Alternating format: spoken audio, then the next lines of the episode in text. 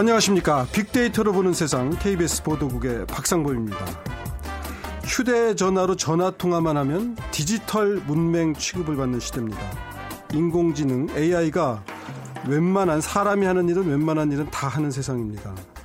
그런데 이 디지털의 시대에요. 역설적으로 사람의 온기를 느끼고 싶어 하는 분들이 많습니다. 예전에 지글거린다라고 표현했던 LP판을 찾는 분들도 많아지고요.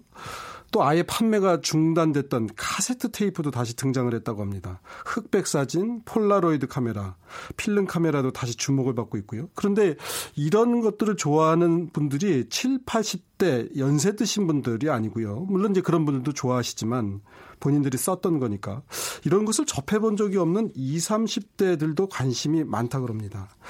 잠시 후에 빅데이터가 알려주는 2030 핫트렌드 시간에 디지털과 아날로그의 합성어죠. 디지로그라는 키워드로 트렌드를 분석해 보겠습니다. 세상의 모든 빅데이터 시간에는 노후라는 키워드로 얘기를 나눠보도록 하겠습니다.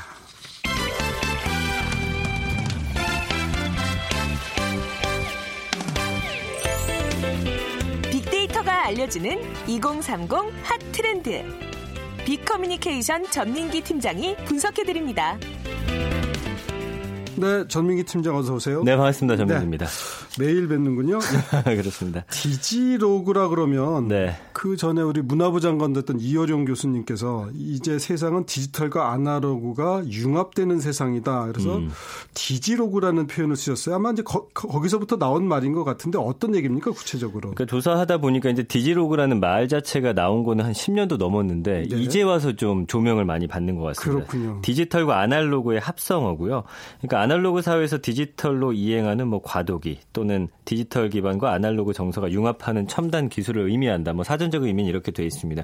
근데 제가 볼 때는 요즘 워낙 모든 게 디지털화 되다 보니까 네. 그 안에 약간 어떤 아까 말씀해 주신 따뜻함이라든지 뭔가 네. 좀 인간적인 느낌이 부족하다라는 음. 그런 것들을 많은 분들이 느끼시는 것 같아요. 그러면서 어떤 새로운 틈새 영역을 장악하고 있다. 그러면서 사회 문화, 산업 전반에 지금 어떤 흐름으로 어, 주목을 받고 있다라는 얘기고요.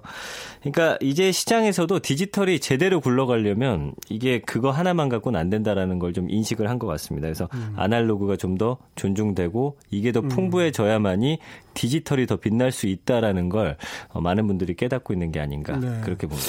전에 말이죠. 이제 그 LP판이 없어지면서 그 CD를 할 때그 네. 그 이제 라디오 프로그램에 이제 유명 DJ분들이 아, 그 LP판에 그 음. 감성이 없다. 음. CD에는.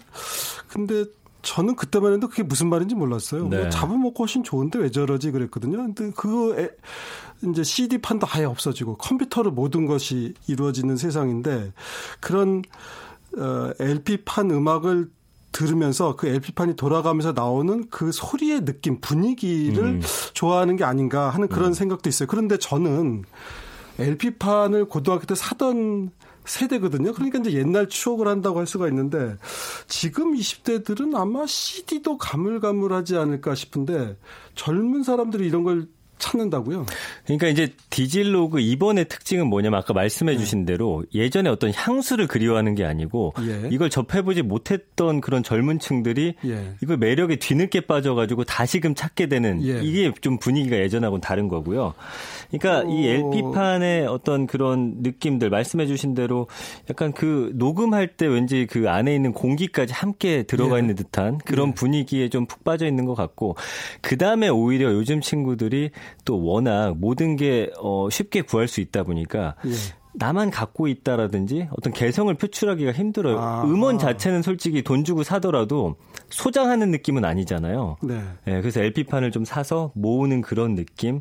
음, 이렇게 그러니까 단순한 복고하고는 전혀 다르다 이런 얘기네요. 그렇죠. 그러니까 LP를 듣는다고 하면 왠지 좀 더 음악의 조예가 있는 것 같은 그런 분위기까지 함께 사는 게 아닌가 이렇게 2030들의 관심을 좀 이야기할 수 있겠습니다. 네. 그 근데 LP판을 지금 얼마 파나 모르겠네요. 저도 이제 그걸 어디 들을 기계도 없다가 요즘에 저도 보, 기는 봤어요. 네. 그런 플레이어가 다시 나오는 걸 보긴 봤는데 LP판을 실제로 찾는 분들이 많습니까? LP판이 지금 어 왜냐면은 그 가장 요즘에 인기가 있는 곳이 이태원 쪽인데 네. 거기 LP 전문 매장이 들어섰어요. 예. 근데 거기 들어가는 사람들 보면은 젊은 사람들이 네. 상당히 많다고 합니다. 그래서 뭐 밤낮을 가리지 않고서 가고 있고요. 그 외국 같은 경우는 지금 인기 있는 샵들이 그냥 펍이라든지 그 음악을 틀어주는 굉장히 최신식의 무대에서 맥주 마시고 술 마시는데 거기서 LP판을 틀어줘요. 아, 외국도요? 네. 지금 어. 우리나라도 이제 그게 넘어와서 홍대나 뭐 이태원 쪽에 하나씩 생기고 있고요. 그러니까 아까 말씀드린 대로 LP를 모으는 젊은 매니아들은 좀 진짜 음악을 사랑하는 사람 음. 같다라는 그런 느낌, 이미지를 또 갖기도 하고요. 그저 저희 KBS 아나운서도 하셨던 황인영 아나운서, 전 네. 아나운서께서 파주에서 이렇게 LP판을 많이 모아놓고서 음. 카페 같이 꾸며놓고 이제 음악을 들려주시는데 네. 젊은 사람들 호응이 좋더라고요. 음, 그렇습니다. 어, 그런데 이 디지로그를 대표하는 스마트폰 앱도 있다고요? 네, 참 재밌는 게 이게 네. 요즘에 그 젊은이들은 사진 찍는 거 워낙 좋아하지 않습니까? 네. 네. 즉각 즉각 봐야 되고 또 바로 올려야 되는데 네, 예. 요즘에 인기 있는 앱이 이제 구닥이라는 앱인데 구닥이 뭐 구닥다리의 구닥이 그건 아닙니다. 이게 외국에서 만든 거기 때문에 그런 예. 느낌은 아니고요. 영어군요, 구닥이. 예. 유로 앱 부문에서 한국은 물론이고 태국, 그다음에 홍콩, 일본, 핀란드, 네덜란드, 뉴질랜드, 브라질에서 1위를 차지하고 있어요. 오, 예. 이거는 어떤 시스템이냐면은 예전에 우리 필름 카메라는 24장, 36장밖에 그렇죠. 없었잖아요. 예, 예, 그때 우리가 얼마나 신중히 찍었습니까? 그럼요. 예. 이 앱은 뭐냐면 24장밖에 못 찍어요, 한 번에. 오. 그리고 찍고 나서 1시간 있다 찍을 수 있는데 바로 보지도 못합니다. 3일 후에 예. 볼 수가 있게 돼 있는데도 아주 일부러 불편하게 해놨네요. 예, 그런데도 불구하고 사람들이 예전에 그 아날로그 감성을 떠오르면서 그 안에서 또 재미를 느끼는 거예요. 그 기다리는 기간을 또 즐거워하고요. 하긴 그 이제 가장 많이 바뀐 것 중에 하나가 음악을 듣는 방식, 사진을 찍는 방식일 거예요. 그런데 사실 그 이제 필름 카메라를 안 쓰는데도 말이에요. 찰칵 소리도 나게 하고 네. 그 소리가 없으면 사진 찍는 맛이 안 난다 그래서 맞아요. 그게 소리가 안 나도 상관없는데 찰칵 소리를 넣잖아. 그러니까 네네. 사람들은 뭔가 내가 무슨 행위를 하고 있는 것에 것에 그 고유한 의미를 좀 느끼고 싶어 하는지도 모르겠어요. 음, 맞습니다. 디질로그를 그런데 무기로 하는 새로운 분야가 있어요? 그러니까 요즘은 모든 이제 뭐 물건을 파는 것 자체가 다 디지털화 돼 있잖아요. 인터넷으로 네. 쉽게 살 수 있고 그러다 보니까 또 물건을 만드는 것도 사실은 기계들이 다 만들고 네. 굉장히 이렇게 깔끔하게 나오는데도 불구하고 핸드메이드 시장이 요즘 뜨고 있습니다. 네. 뭔가 손으로 이렇게 뚝딱뚝딱 만들어 가지고 파는 건데 이 쇼핑몰이 이제 2014년 출시 당시에는 1억 8천만 원 정도 거래가 됐는데 2015년에 31억 원, 지난해 156억 원 정도 네. 이게 누적 거래액을 기록하더니 올 상반기만 지금 300억 원 정도 넘게 팔고 있거든요. 그러니까 뭔가 깔끔하고 최신식이고 이런 거를 찾는 그런 시대인데도 불구하고 그냥 사람이 손으로 직접 만든 네. 뭔가 그 감성을 느낄 수 있는 물건들이 이걸 통해서 많이 팔리고 있고 SNS를 통해서는 이, 이 시장이 좀 많이 요즘에 이제 음. 트렌드가 되면서 직접 만든 물건을 뭐 팔기도 하고 사기도 하는 이걸 공유하는 그런 앱들이 좀 많이 늘어나고 있습니다. 사실 이제 산업화 시대가 우리가 흔히 말하듯이 소품종 다량 대량 생산 시대라면 지금은 이제 다품종이 아니에요. 네. 그리고 특별한 경험을 원하는 시대고 음. 아마 이제 디질로그도 그런 것을 좀 더 추구하는 게 아닌가 싶기도 해요. 네. 또 어떤 제품들이 있습니까? 그러니까 요즘에는 그 스마트 시계가 있는데 굳이 거기에다 이제 바늘 모양을 띄어가지고 그래요, 맞아요. 예, 네. 원래는 이제 전자식으로 예. 갈수 있는데도 불구하고 그렇게 하는 사람들도 많고요. 이제 디질로그 메모장이라고 해서 스마트폰에도 있는데 그냥 타이핑하면 되는데 굳이 펜을 꺼내갖고 예. 직접 손으로 쓰게끔 돼 있는 메모장도 있고요. 어, 서점도 요즘에 작은 서점이 예전처럼 인기가 있는데 네. 사실 대형 서점에 비해서 책이 많이 부족하잖아요. 네. 근데 여기는 어떤 작업을 하냐면 책은 많이 없는데 컴퓨터로 원하는 책을 어, 골라내면 거기서 바로 인쇄를 해줍니다. 네. 그러니까 이런 또 디질로그 책방도 유행을 하고요. 자동차도 사실은 어떻게 보면 최첨단 기술의 집약체인데도 불구하고 네. 그 안에 계기판이 요즘에는 그냥 디지털로 돼 있는데 이걸 네. 싫어하는 분들이 많대요. 예. 그러다 보니까 아까 말씀드린 대로 그냥 바늘 예전처럼 이렇게 시속이 올라가는 것을 바늘로 보고 싶어하는 음. 사람들이 많다 보니까 또 비싼 차에 그런 것들이 들어가고 있고요. 뭐 이런 움직임들이 많이 있습니다. 이제 뭐 특정 회사 제품이라 좀 그렇긴 합니다만 그 삼성에서 만드는 스마트폰 뭐 노트라는 거 있잖아요. 네네. 그걸 손으로 사람이 연필을 잡고서 글을 쓰는 것이 어떻게 보면 수 천년 벌써 내려온 거잖아요. 그렇죠. 뭐 우리가 글을 쓰기 시작하면서부터 무언가 손에 쥐고서 쓰는 건데 어느 순간에 이제 타이핑 개념으로 바뀌었단 말이에요. 그렇지만 아마 우리는 계속 쓰고 싶어 하는 게 어떻게 보면 음. 본능처럼 남아있다 보니까 네네. 그런 제품들도 호응을 음. 얻는 게 아닌가 싶어요. 근데 네. 지금 이제 말씀해 주셨던 사례들을 보면 디지로그라고 하는 거, 디지털과 아날로그가 결합되는 거 계속 음. 어떻게 보면 새로운 시장을 만들어내고 있지 앞으로도 더 만들어내지 않을까? 이 아날로그 자체가 디지털을 좀 더 풍성하게 해주는 것 같습니다. 그래서 어떤 좀 새로운 가치를 제공하는 좀 신선한 그런 현상인 것 같고요. 예.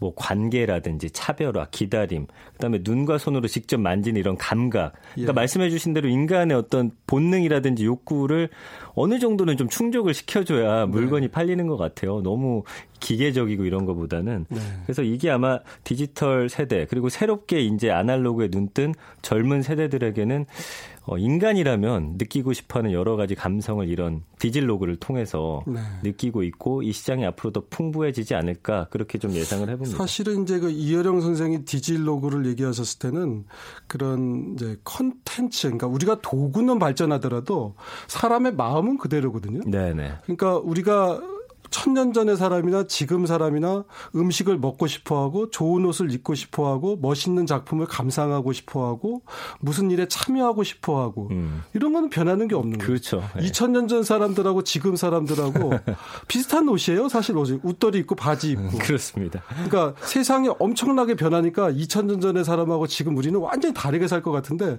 그때도 집에 살았고 2000년 집에 전에도 움막이든 뭐든 하여튼 집 형태를 하고 사는 거예요. 거예요. 그렇습니다. 조금씩 조금씩 달라지는 거죠. 그렇지만 집에서 살고 옷을 입고 음식을 먹고 무언가를 즐기고 싶어 하고 음. 왜 2000년 전 사람들도 실없는 농담을 하면서 서로 웃었다는 거 아니겠어요? 그렇겠죠. 예. 그러니까 그러한 감성이라고 하는 것들이 계속 가니까 걸어 다니는 것보다 바퀴 달린 차를 타고 가는 게 좀 빠르니까 이용할 뿐이지 그건 우리 다리의 연장이라 그러잖아요. 네. 바퀴를 손의 연장 그런 것들이 어, 많은 이제 도구가 되는 거겠죠. 그런 면에서 보면 디지털 시대일수록 아날로그 감성을 잘 살리는 것이 훨씬 차별화 지점이 아닌가. 네. 제가 오늘 말이 많네요. 아니 아닙니다. 어떻게 아, 즐거워하시니까 그, 그렇게 생각하세요? 아니, 저도 이 얘기에 대해서 할 말이 많아서 오늘 했는데 네. 이런 얘기 한 번 더 나중에 다시 한번 전 시간을 잡아서 말씀 나누고 싶습니다. 오늘 아날로그 문화 잘 어울리는 하여튼 그런 얘기들을 좀 나눠 봤습니다. 네. 전민기 팀장님 수고하셨습니다. 네, 고맙습니다. 네.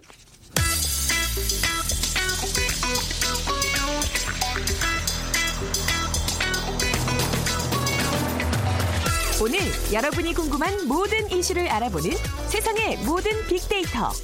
다음 소프트 최재원 이사가 분석해드립니다.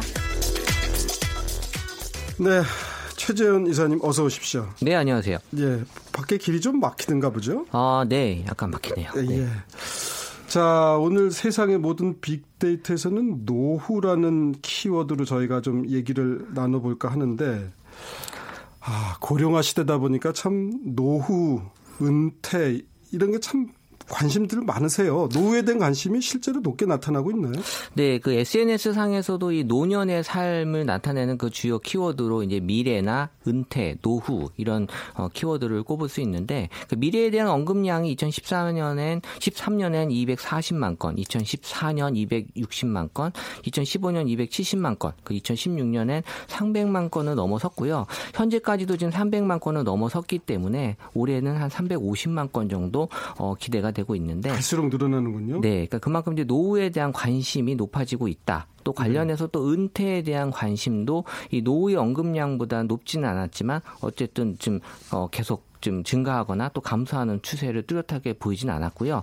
어, 반면에 이제 기대 수명이 증가되면서 이 젊은 세대들이 노후 준비에 대한 필요성, 그러니까 그 연령대가 좀 낮아, 낮아지고 있다라는 네. 게좀 보여줬고 어, 은퇴가 언급되었을 때는 이제 각 세대를 나타내는 키워드가 한 30대, 40대, 50대 기준으로 이제 50대가 좀 어, 여전히 많게 나타나곤 있지만 어, 여전히 이제 30대, 40대들한테도 이 노후에 관련 키워드들이 나타나고 있어서 SNS 상에서는 이 30대부터 노후에 대한 준비에 대한 관심이 높게 올라오고 있었습니다. 네, 30이 되면 벌써 노후를 생각한다 이런 얘기네요. 네네. 20대한테 노후는 좀 이른 얘기겠죠? 미래에 대한 관심은 노후가 아닌 다른 걸까요? 네, 그러니까 20대의 미래는 이제 노후나 뭐 은퇴보다는 예. 이제 뭐 아무래도 취업 쪽에 더 많이 어, 집중할 수밖에 없는데요. 그러니까 2016년 한 해 동안 이제 20대와 그 미래 그리고 네. 이제 관련해서 뭐 꿈이나 계획, 일자리, 취업, 결혼, 능력 등이 어, 가장 많이 이제 언급이 됐고요. 예. 아무래도 일자리나 취업, 결혼 같은 키워드에서 이 노후보다는 당장 눈앞에 놓인 이 취업이나 결혼 결혼에 더 많은 관심을 가질 수밖에 없는 것 같습니다. 네.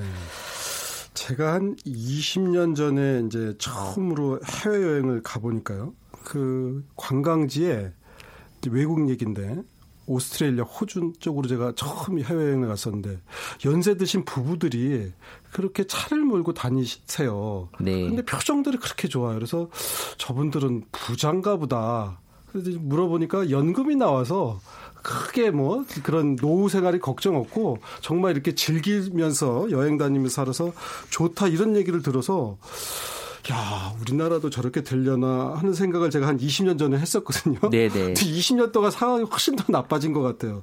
노후, 은퇴에 대한 이미지는 어떻게들 그리고 있던가요? 어, 네, 말씀하신 대로 일단 이제 경제적인 부분이 이제 가장 크게 나타나고 있는데요. 그러니까 미래에 대해서 이제 긍정 비율은 64%, 66%, 69%로 이제 해마다 긍정 인식이 높게 나타나고 있는데 사실 그거는 이제 미래에 대해서 우리가 부정적으로 너무 어, 본인 스스로가 갖고 있고 싶어 하진 않거든요. 예. 왜냐하면 왠지 미래라는 나, 말에서 좀 긍정적인 그렇죠. 예. 그래서 미래를 언급할 때는 긍정적인 느낌으로 이제 전달을 하기 때문에 지금 네. 어, 높게 나타나고 있었고 일단 키워드로는 이 새롭다, 행복하다, 뭐 희망한다, 뭐 밝다, 꿈꾸다, 네. 기대한다 등이 미래에 대한 설렘을 나타내는 키워드였지만 여전히 미래에 대한 부정 키워드로 걱정된다, 또 고통스럽다, 어, 슬프다, 불안하다, 두렵다, 암울하다 같은 현실적으로 내가 지금 처한 걱정에 대한 이미지도 어, 많이 네. 나타나고 있었습니다. 그러니까 노후에 대해서 이 긍정 키워드 비율의 추이가 어, 어쨌든 높아지곤 있지만 부정적인 인식보다는 보다는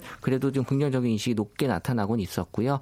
2016년 노후에 대한 긍정 키워드 역시 뭐 행복하다, 멋지다, 안락하다, 믿다 등이 있었고 반면에 은퇴에 대한 어, 키워드를 살펴보면 이 노후보다는 이제 은퇴라는 키워드의 부정적인 키워드가 네. 더 많이 나타날 수밖에 없는데 어, 어쨌든 아쉽다, 뭐 나빠지다, 뭐 어렵다, 어, 힘들다 같은 어, 은퇴는 이제 단어 자체에서 오는 어감도 있지만 약간 힘듦을 보여주려고 하는 키워드로 나타나고 있었습니다. 네. 그왜 100세가 다 되신 그 김형석 연세대 명예교수 계시잖아요. 네네. 요즘도 계속 강연하고 다니시고. 네. 그분이 어느 자리에서 본인은 70대 때가 제일 행복했대요. 삶에 대한 구체적 걱정이 없고 애 걱정 안 해도 되고 아이들도 이제 뭐 40대 이렇게 됐을 테니까. 그래서 70대가 참 행복하다고 하는데 저분은 왜 70대 행복할까 하고 제가 저 혼자 생각해 보니까 아 저분은 일을 하고 계시는구나 일하는 70대는 행복할 어, 어, 행복할 수도 있겠구나라는 네. 그런 생각도 얼핏 해봤어요. 아마 노후에 대해서 걱정하는 게 결국은 궁핍함이 나를 기다리고 있지 않을까. 그런 네. 걱정 때문이 아닐까 하는 생각은 해보는데 어떻습니까? 일단 경제 관련돼서는 이제 연금이나 자금, 돈, 자산, 소득 등이 이 미래 은퇴 노후에 대한 연관 키워드로 나타나고 있는 것처럼 일단 금전적인 부분에 대한 걱정을 많이 할 수밖에 그렇죠. 없고요.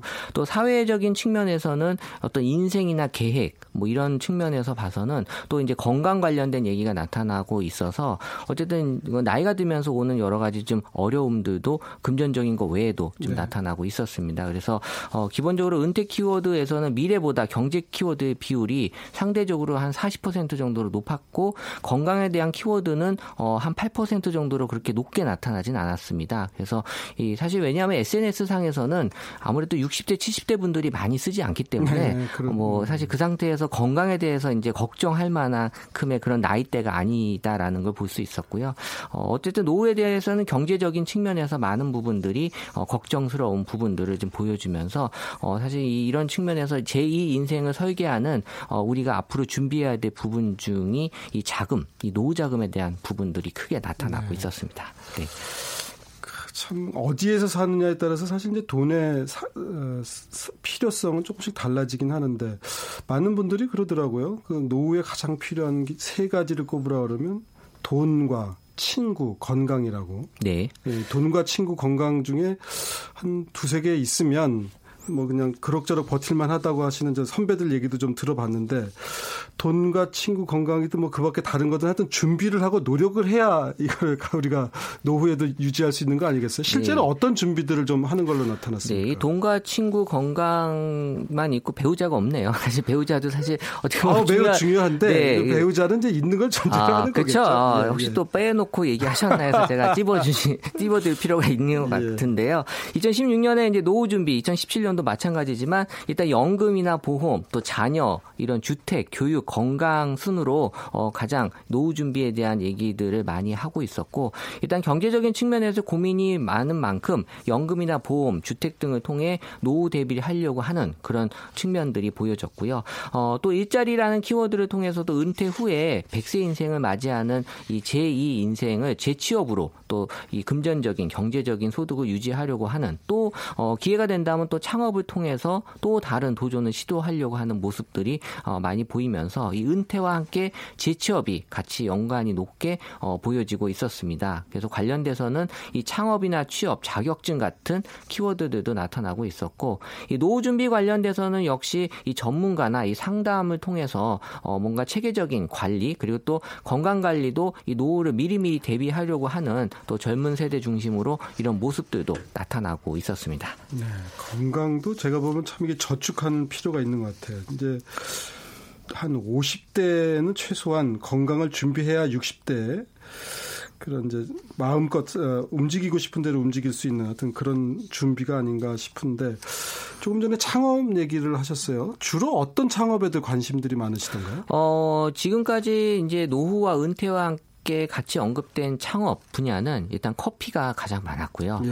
어, 요새 뭐 커피 여러 전문점들이 많이 나타나기 때문에 네. 생각들 하시는 것 같고. 그런데 어제 그렇잖아도 우리 창업에 대한 얘기 나눴거든요. 네네. 제일 많은 분들이 요즘에 그 커피 전문점 같은 경우를 차린대요. 왜냐하면 네. 이게 좀 깨끗하고 깔끔해 보이고 저 전문적 기술이 없어도 될 것 같고 뭐 커피 정도 내가 못하겠나 하는 생각으로 하는데 2년 안에 대부분 망한다고 하네요.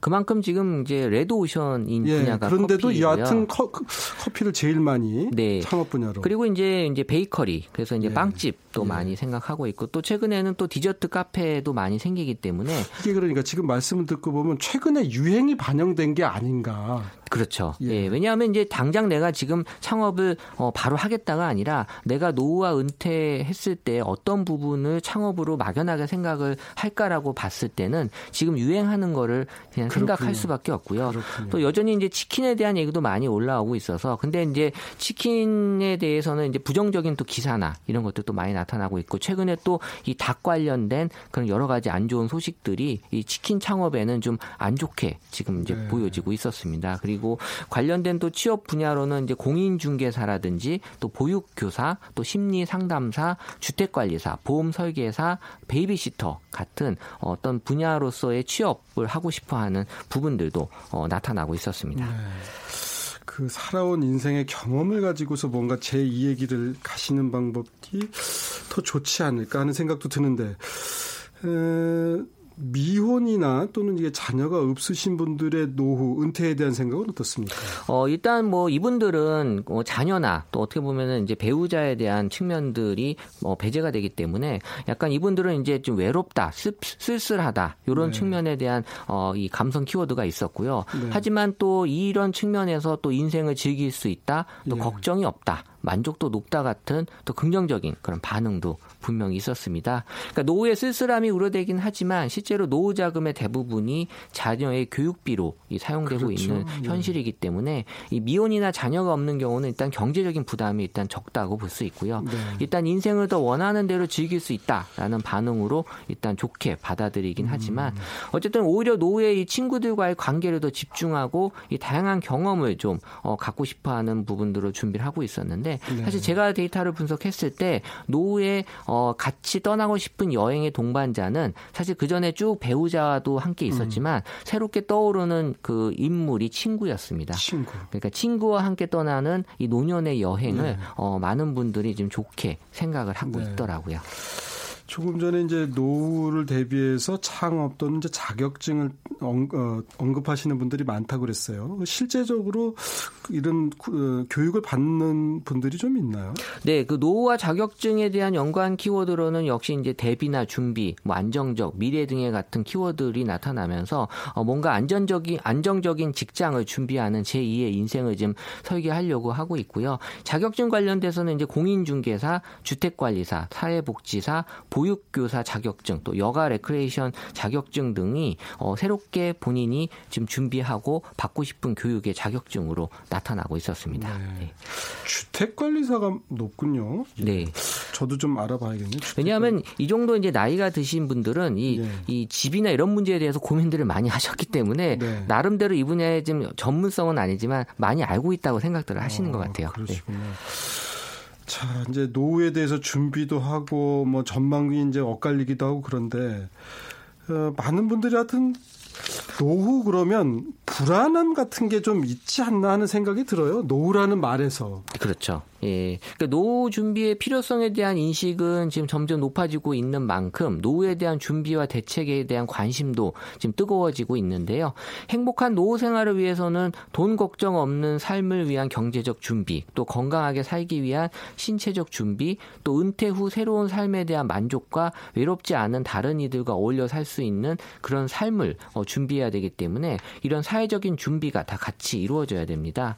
그러니까 SNS 상에서는 이런 반응도 있어요. 대학 걱정, 취업 걱정, 결혼 걱정, 아이 걱정. 근데 이제는 노후 걱정까지 이 걱정만 하다가 이게 죽는 게 사람 인생 아닌가라는 네. 그런 원문도 있었는데 어떻게 보면 걱정만 하다가 죽으면 억울하잖아요. 그러니까 네. 노년에라도 걱정 없는 인생을 즐기기 위해서 이 스스로 현재 상황을 좀 어, 검진해보고 어, 이 노후 걱정을 미리미리 좀 예방할 수 있으면 알겠습니다. 이 노년의 삶이 좋지 않을까 생각이 듭니다. 해야겠죠. 지금까지 세상의 모든 빅데이터 다음 소프트의 최재현 이사와 함께했습니다. 고맙습니다. 네, 감사합니다.